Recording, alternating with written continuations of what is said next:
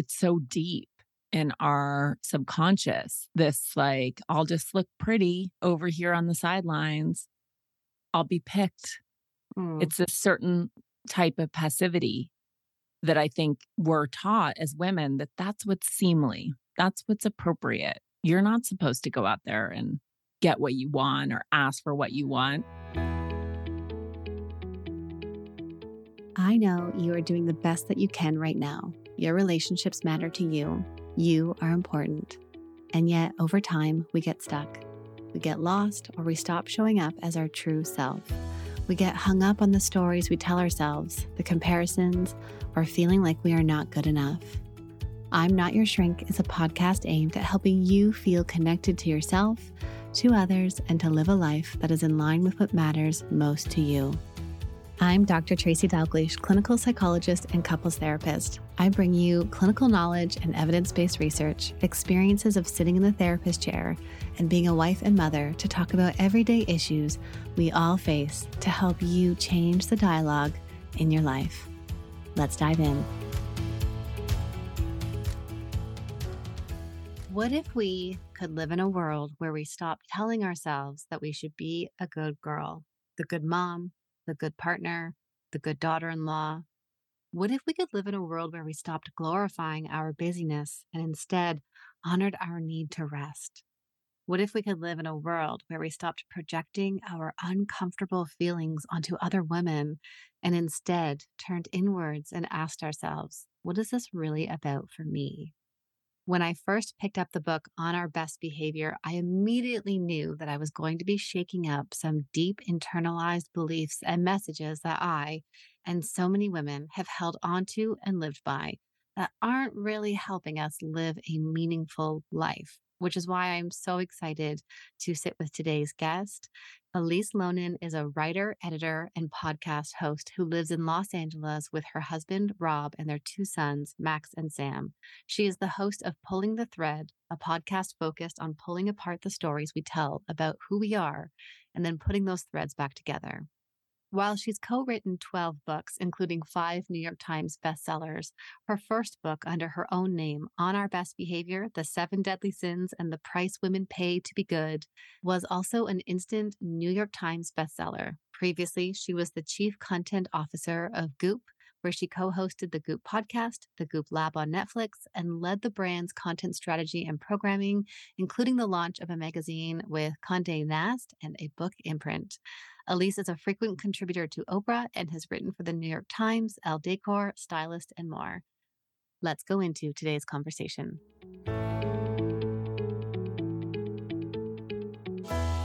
One of the things that I appreciate, Elise, about your work is that you are frequently asking questions. You have a willingness to be a seeker, to question information. And it's what led me not only to your podcast called Pulling the Thread, which has so many meaningful conversations on it. I enjoy listening, but also your best selling book on our best behavior. And your book has unpacked these ancient rules that have been used to condition and control women's lives every day.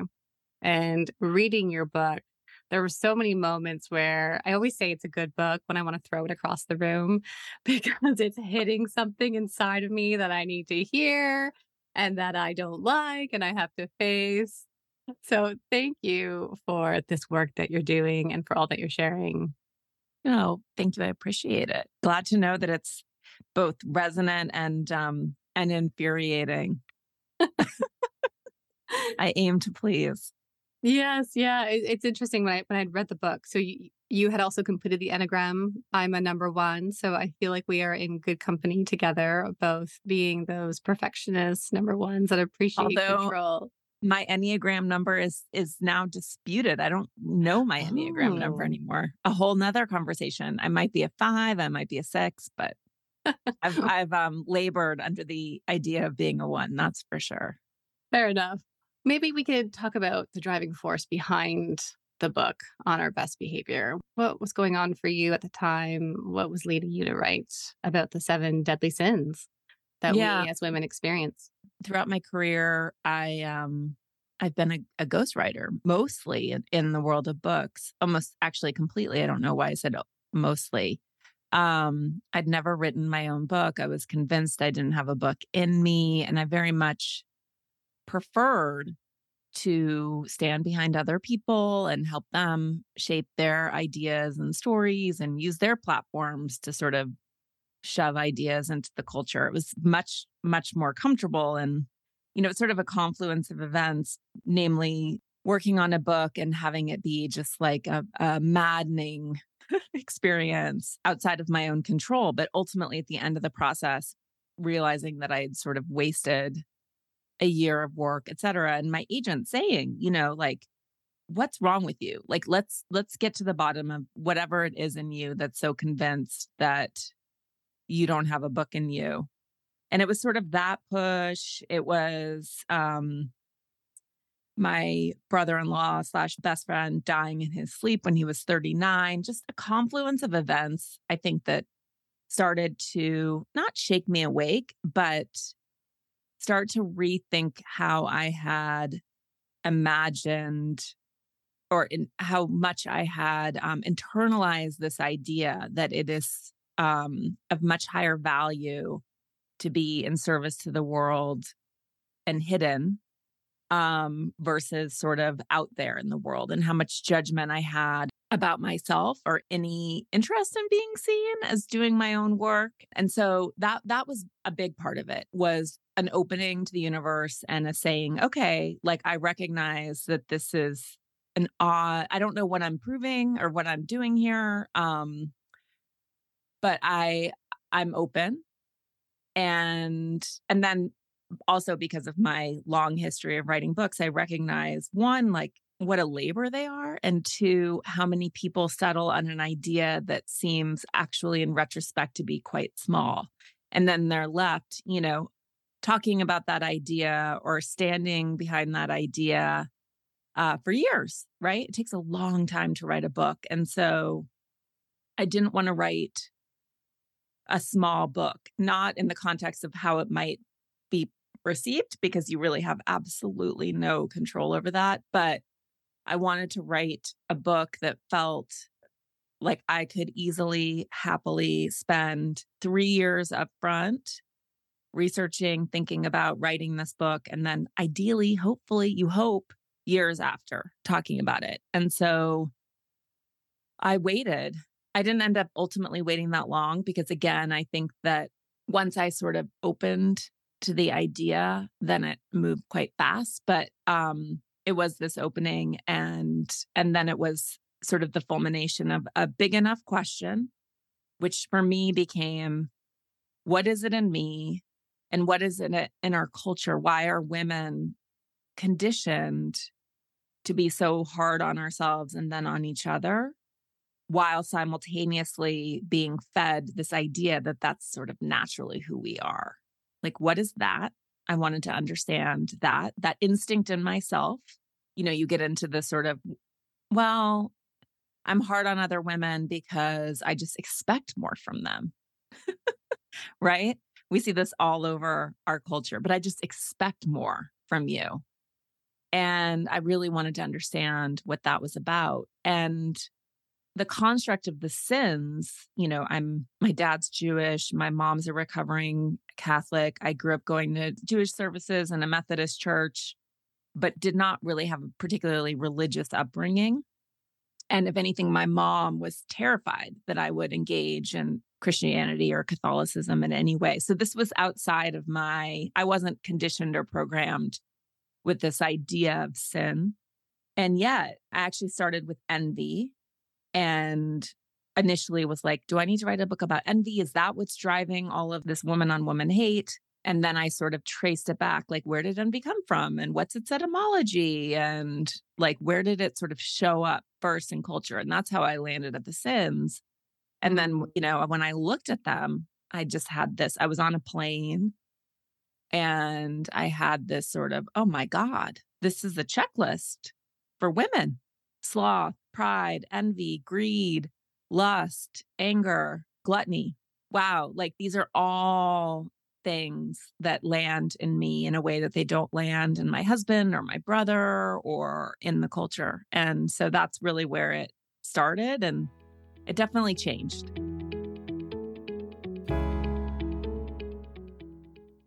Support for today's episode comes from Loop Earplugs. For so long after having children, I kept wondering why I was easily overwhelmed and felt like an angry mom.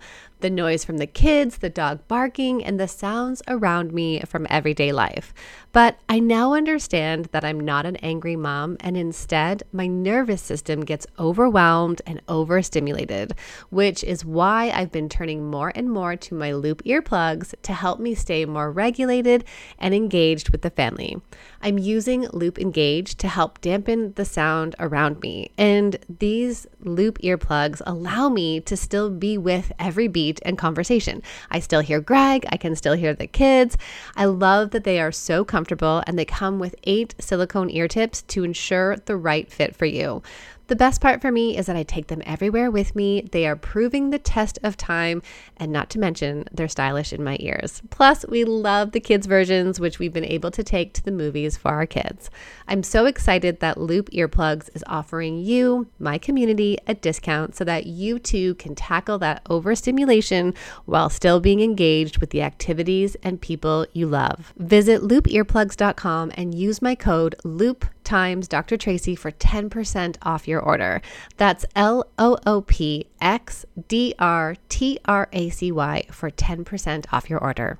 Support for today's episode comes from Cozy Earth. You know, I am all about caring for ourselves, especially in these busy years with our young kids. We are pulled in so many directions. But I think it's so important for us to find ways to nurture ourselves that require no additional time from us. I should probably let you in on one of my favorite things to do to look after me, and that is to get a good night's sleep on amazing sheets. I am beyond thrilled to bring you Cozy Earth's luxurious bedding products with an exclusive Mother's Day offer just for my listeners. We've got a code, it's shrink S H R I N K for 35% off at cozyearth.com. Now, I didn't believe it until I tried them, but I firmly stand by my sleep improving with the temperature regulating technology, which adapts to your body's needs. For the past year, I have not slept on any other brand of sheets. Cozy Earth uses the very best fabrics, materials, and wares, offering superior softness for you to sink into at the end of those long days. I look forward to getting into bed, and we've been loving the sheets for over a year, and their sleepwear is so unbelievably soft and it's made with such great quality. But the best part is that if you're worried about commitment, enjoy a 100 night sleep trial and a 10 year warranty on all of your purchases. Head over to cozyearth.com and use promo code SHRINK for an exclusive 35% off and give the luxury she deserves with Cozy Earth.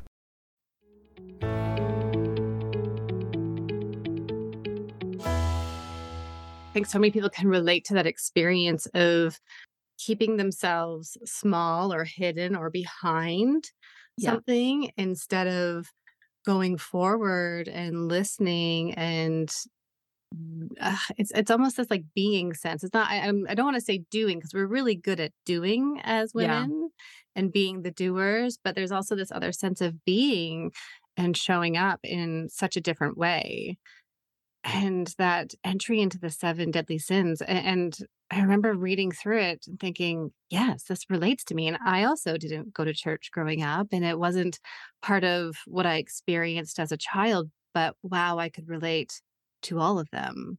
Yeah.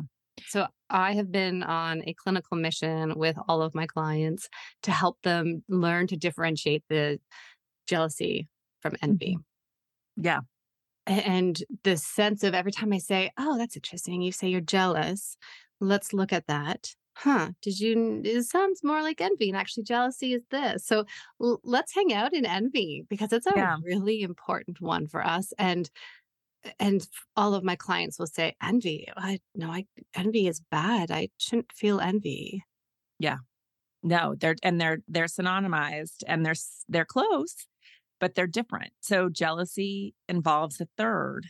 So you might be, you know, jealous of someone who's trying to steal your partner, right? Or um there's just there's a triangulation involved with jealousy. It's not it's not direct actually. And envy is one on one, it's far more intimate. It's when someone has something or is doing something that you want for yourself. It's far more confrontational. There's a badness, right, associated with it, besides just the fact that it's part of the seven deadly sins. And it requires a much more direct confrontation with your own wanting. Though I argue in the book, and this was my experience, that I'm so far away from, or was, now I'm much, much better at this. But I read there was this just small moment. This was near the beginning of the idea for the book in Lori Gottlieb's book, Maybe You Should Talk to Someone, where she says, similar to you, I tell my clients to pay attention to their envy because it shows them what they want. And I had this just like moment with that sentence because first I had this immediate resistance. I'm not envious. I don't even know what that feels like. I don't have any envy, just this like instinct to disown. And then I had this sadder revelation of, and I don't really actually even know what I want. I'm very uh-huh. good at identifying what other people want and helping them get that and getting my own needs met by giving other people what they want. I think a lot of women are familiar with that construct. The but caring, the pleasing, yeah. perfecting, and performing. Yes. Yeah. It's just um, we're conditioned to subjugate our wants to other people's needs or our wants can be present if they're in service to other you know it's very we, we figure it out in ways that i don't think we're quite even conscious of. Um, I need to get this need met. So I'm going to give this person what they want. Right. It's pretty fundamental, I think, for a lot of women.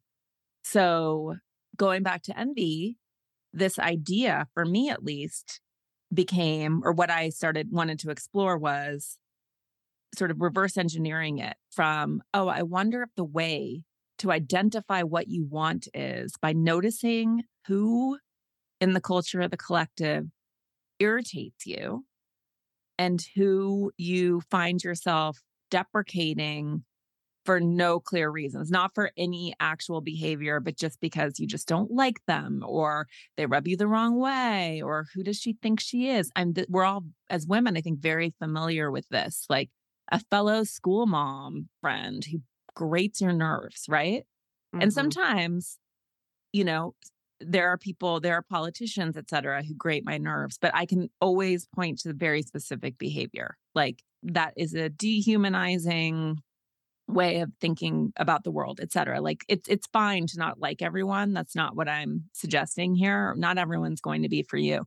But where there's really good, incredible information is when you have what is otherwise kind of a um, inexplicable aversion for someone and if you just stay with it, usually what's present is something that you want or that, that that, that person has something that you want that you envy. It might be that their children are incredibly well behaved and high achieving and kind. It might be that they have a slamming body and it might be that they have a lot of money. It might be that they have a very fully realized career whatever it may be, typically it's sort of a fragment of something that they're experiencing that's very close, very close to what you want. Because you'll notice too, as you talk to friends, that there are other, like you, you're not irritated by the same people because we all have very different wants. Yes.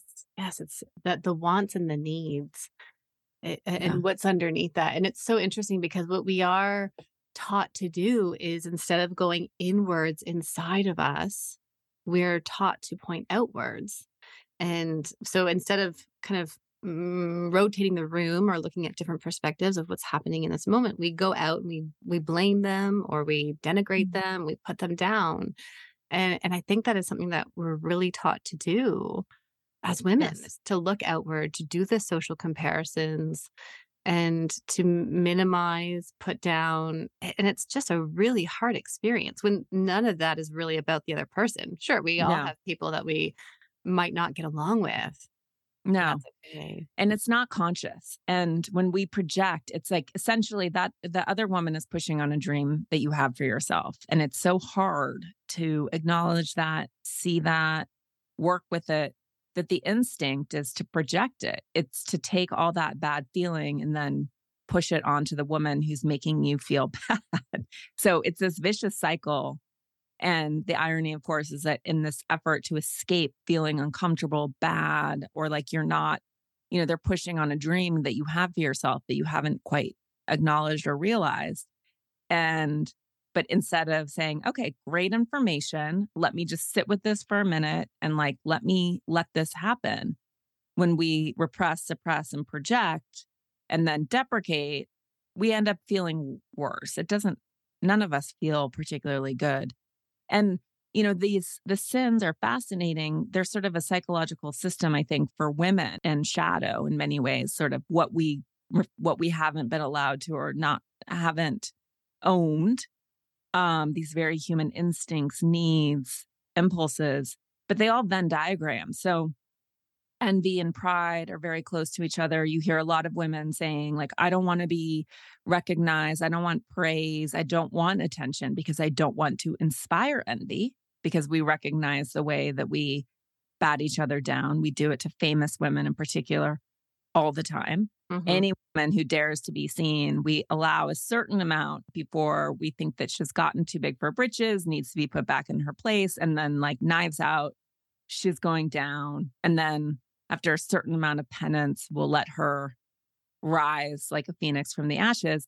And then ultimately, there's this very toxic myth of scarcity, which I write about in Greed, um, which is this idea that men are not, there are plenty of seats for them at the boardroom, right? There's plenty of opportunity. They help each other in the highest echelons of business and politics because they're not convinced in the way that women are and we're convinced of this for good reason, but that there's only room for one.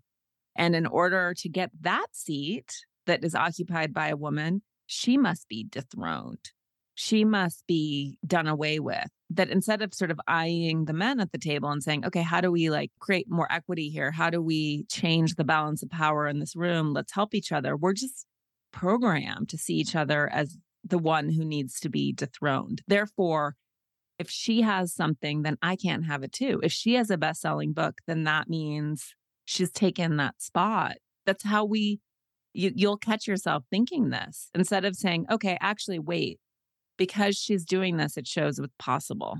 So I'm going to use it as a path for potential and opportunity. I'm going to study her. I'm going to see what she's going to doing rather than I need to destroy her in order to make room for me.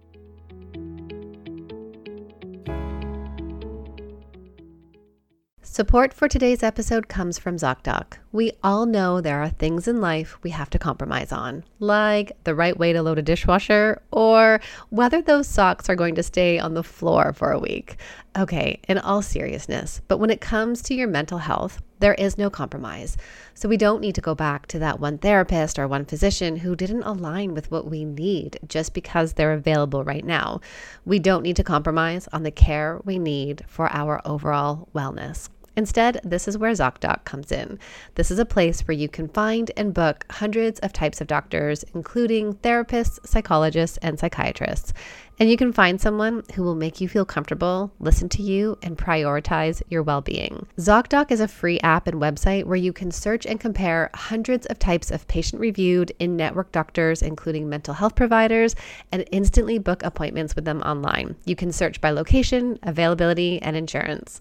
Go to ZocDoc.com slash INYS and download the ZocDoc app for free.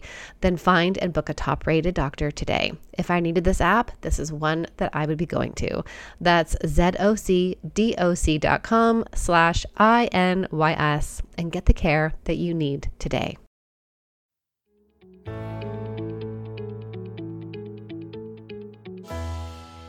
In 2021, I found myself in a bath. I was literally in a bath, but it was like a bath of envy and I was looking outwards, having spent several years already building a social media platform as a therapist, which not many people were doing that in 2018 when I had started.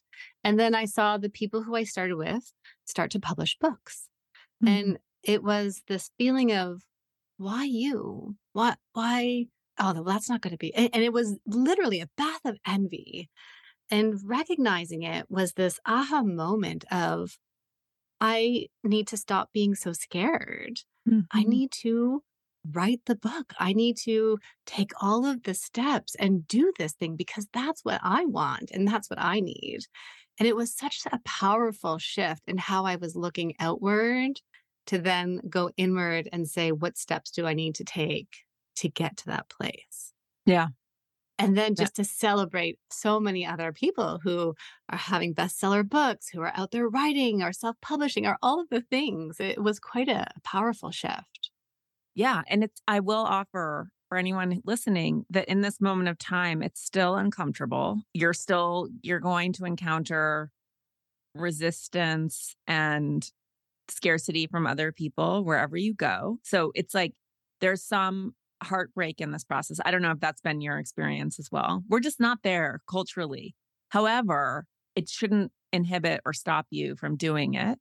Mm-hmm. And if anything, if this conversation is resonant and you're able to say, okay, let me think through the sand on my pearl in my sort of direct community or online, like who's grading me? Who is grading me? They're, they're Richard Schwartz calls them tormentors. Mm-hmm. They're your mm-hmm. mentors, they're your greatest teachers.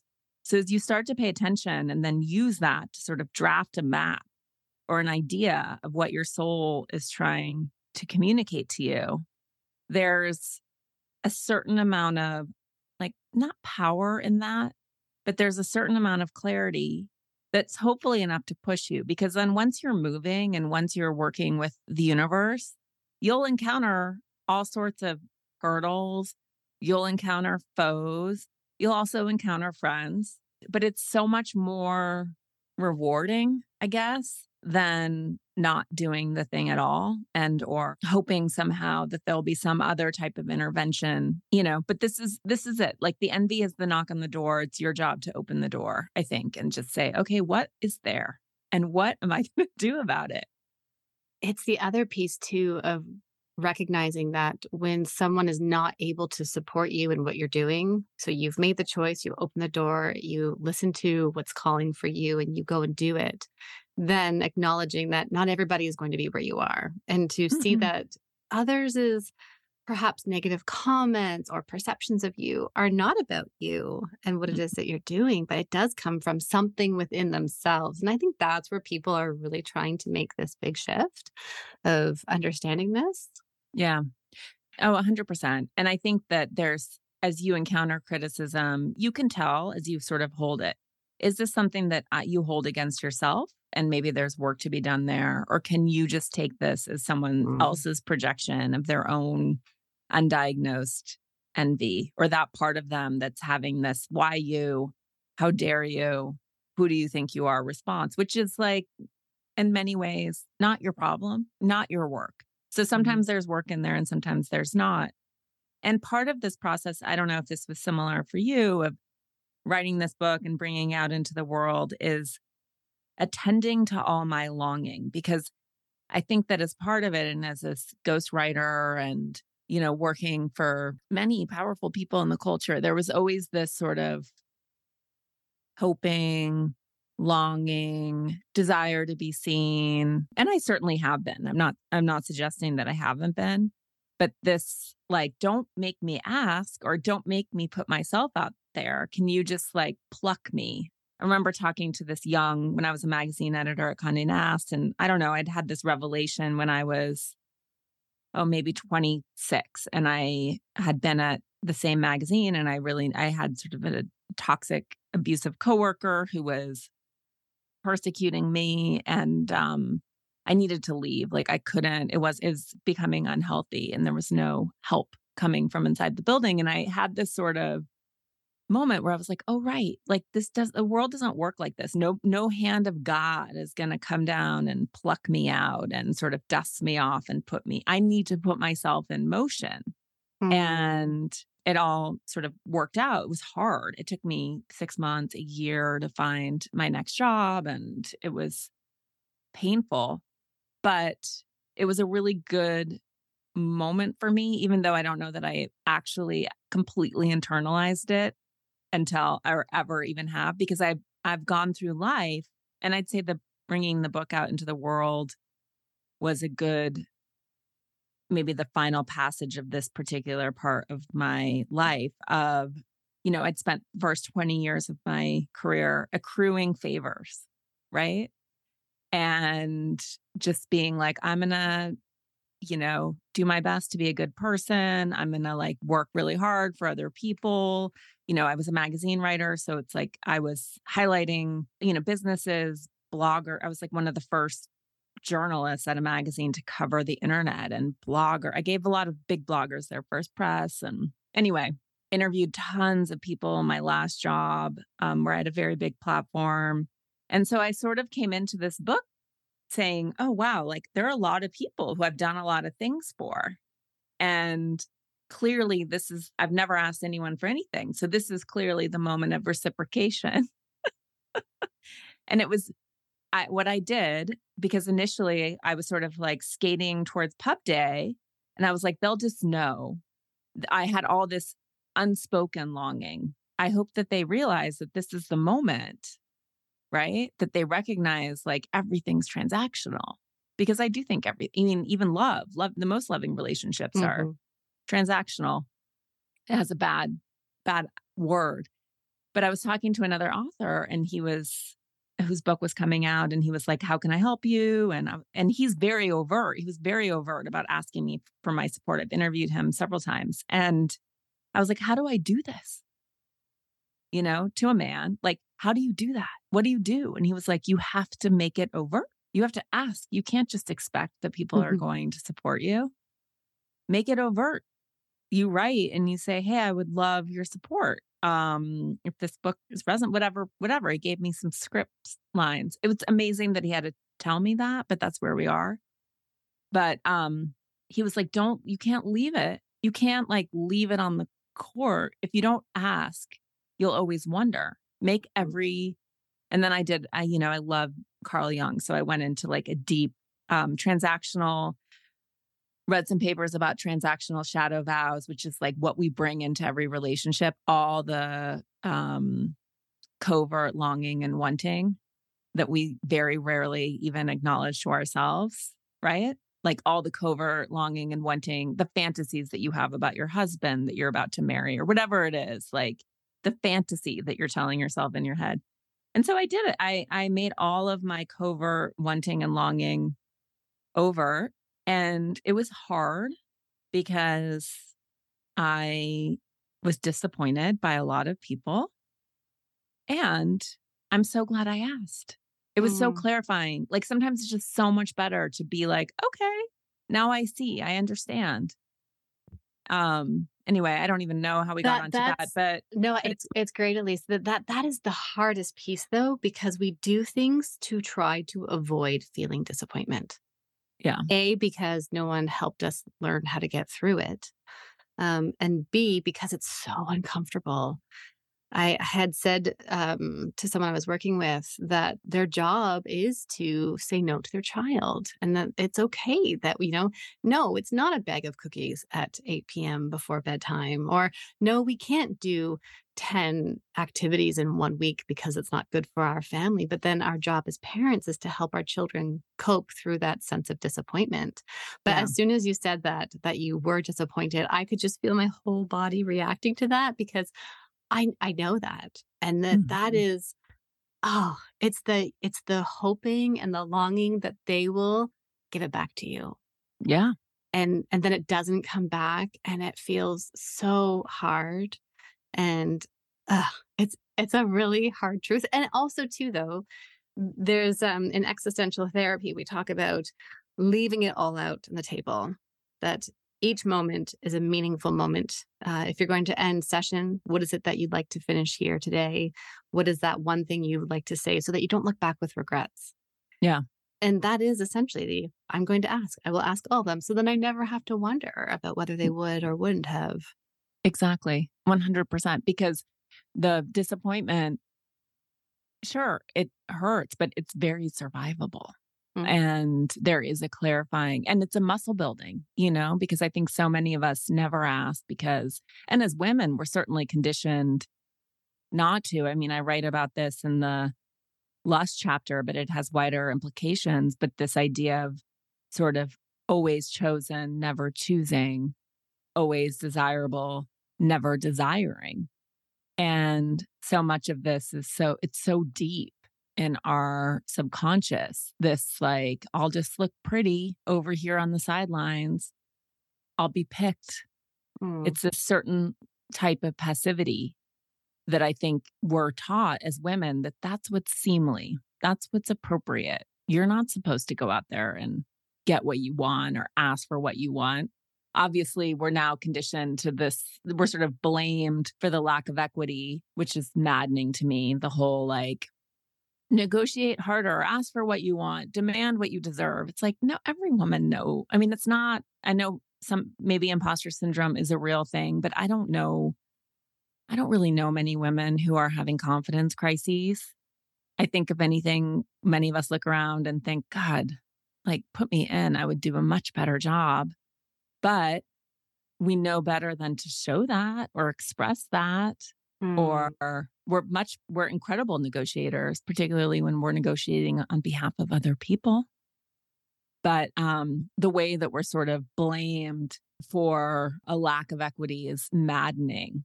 You know, don't use weak language. Don't. It's like well, we know how to survive. Mm-hmm. Don't don't lecture us. We've been, you know, doing our best in a world not really built for us. Yes, yeah.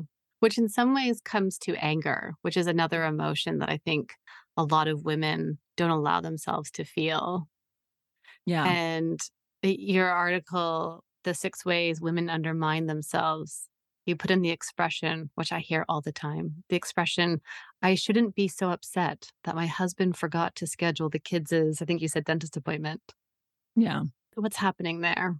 Just in terms of partnership? I mean, like the and anger, of, allowing and ourselves anger. to feel angry. Yeah.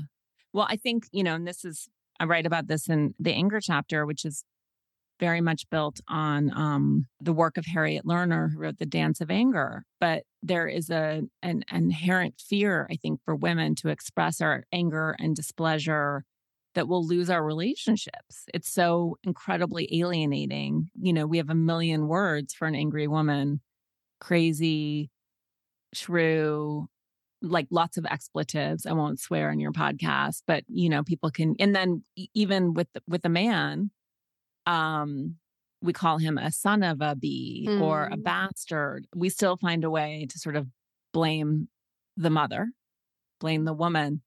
But there's this just sort of inherent basic fear that if I assert myself, if I if I am angry, I will lose love. I will lose partnership. My partner, if I'm married to a man, will go and find someone more pleasing, more conciliatory, um, so much of us have sort of abandoned ourselves and again our own needs to create a comfortable environment for other people to be diplomatic to sort of be like i'll be the one to give here because displeasure discomfort are intolerable because what i'm really asking is for my husband or partner to change.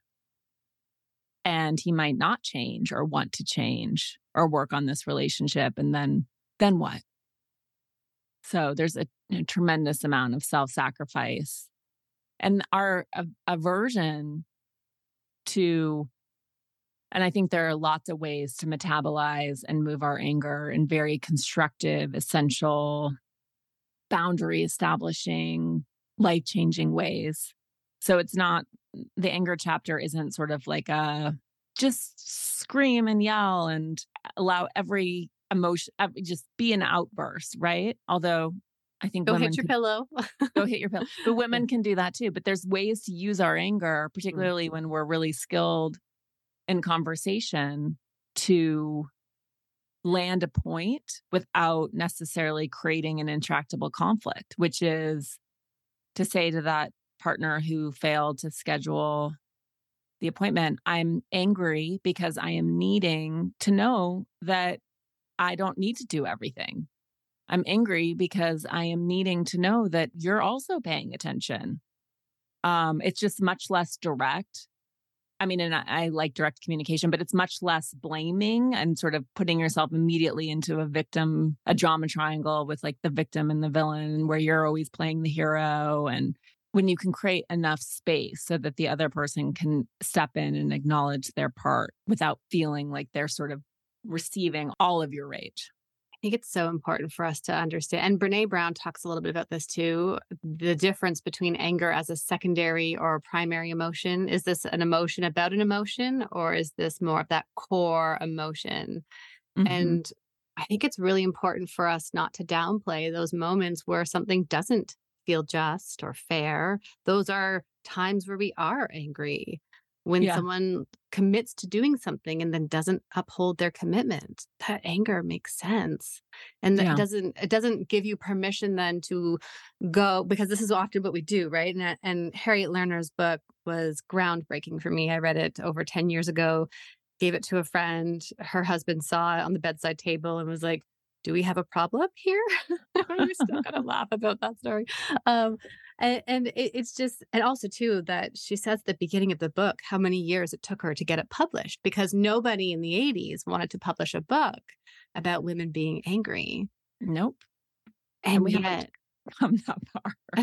I know, right? It's just, gosh. And then I, I'm getting derailed here, but I'm even just thinking about how still with children today how it was so acceptable for my daughter to get hurt and cry and those soft emotions were okay but to not be angry and that for my son to stand up and brush it off and those messages yeah. are still here you know this is i write about rachel is her name snyder odd girl out um, an amazing book rachel simmons sorry and she looks it's about sort of aggression in girls and the way that it's socialized and this is still so so insistent in the way that our kids are raised or our expectations for boys and girls. It's so deep. And again, this is where we then immediately go to like, oh, it's just their nature. It's like, no, we're all socialized. It's impossible to distinguish nature from culture because we're all socialized from birth, right? So, but it's this idea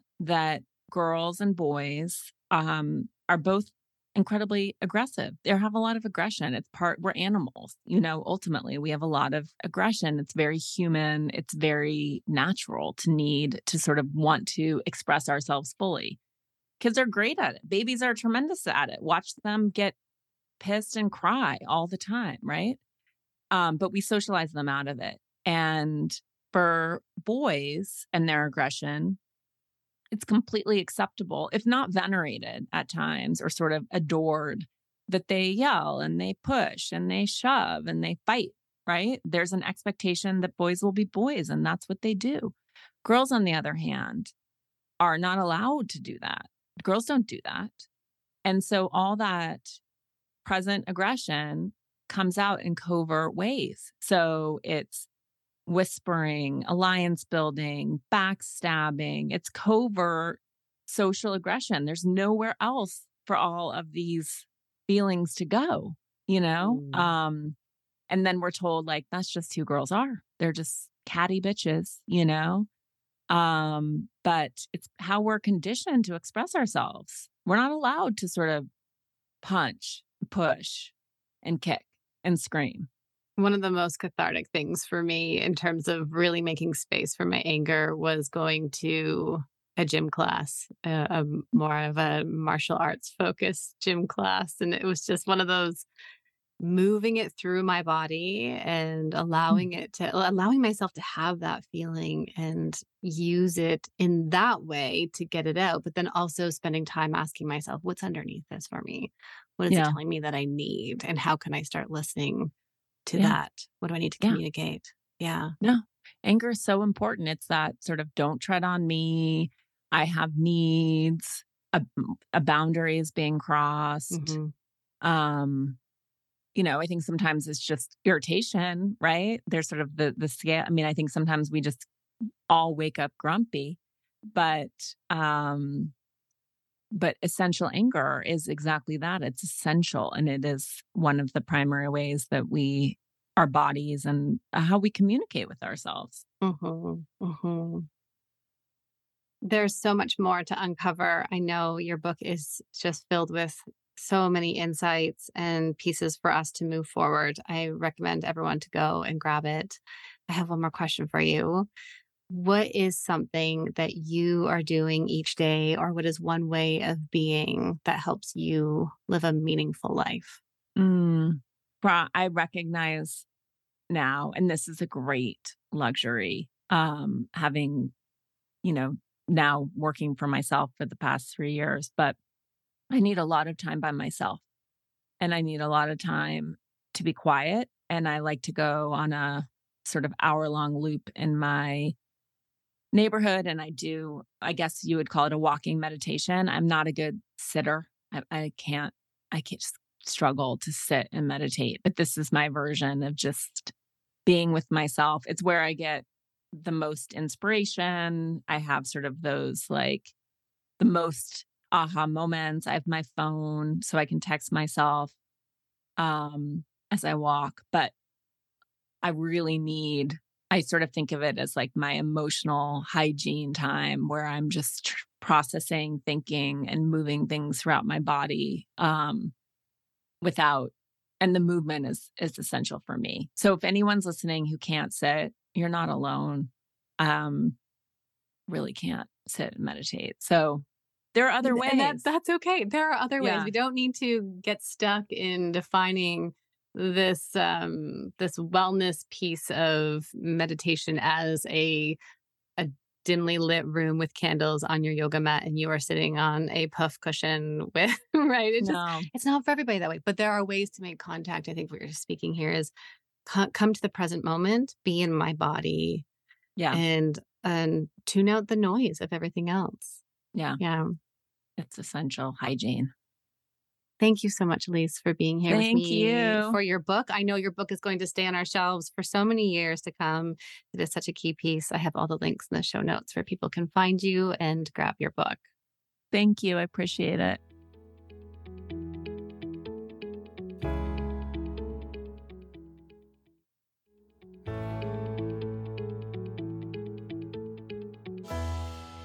Thank you for joining us on today's episode. Over the next week, I want to encourage you to spend some time noticing and paying attention to some of those uncomfortable emotions that show up within us, including anger and envy, and spend some more time slowing down and asking yourself, what is this telling me? What is it that I'm wanting? What is it that I'm needing? And I love going into our core needs because one of the things that we didn't get to talk about on the episode is how those needs can be really important to listen to. And needs are not, I need you to clean up, I need you to help. Yes, those are actionable things that we require, but they're not our core needs. Our core needs are things like connection, attention, to feel like we matter, to feel adequate, our core needs are things like needing power and freedom and our own sense of agency. I'm so glad you joined us today. Don't forget to like, review, and subscribe to the podcast. Also, you can submit your questions to me to be answered here on the pod. You can do that on my website, drtracyd.com forward slash podcast.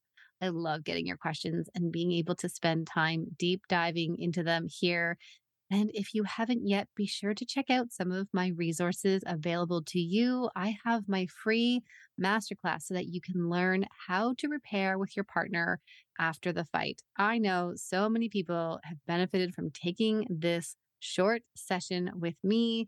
You're going to walk away with several tools, including understanding one of my top ways to help you go back and repair. And it's not what you think. Until next time, take good care of you, and I'll see you next week. Remember, this podcast is for educational purposes only and does not substitute for the care from a licensed mental health care provider.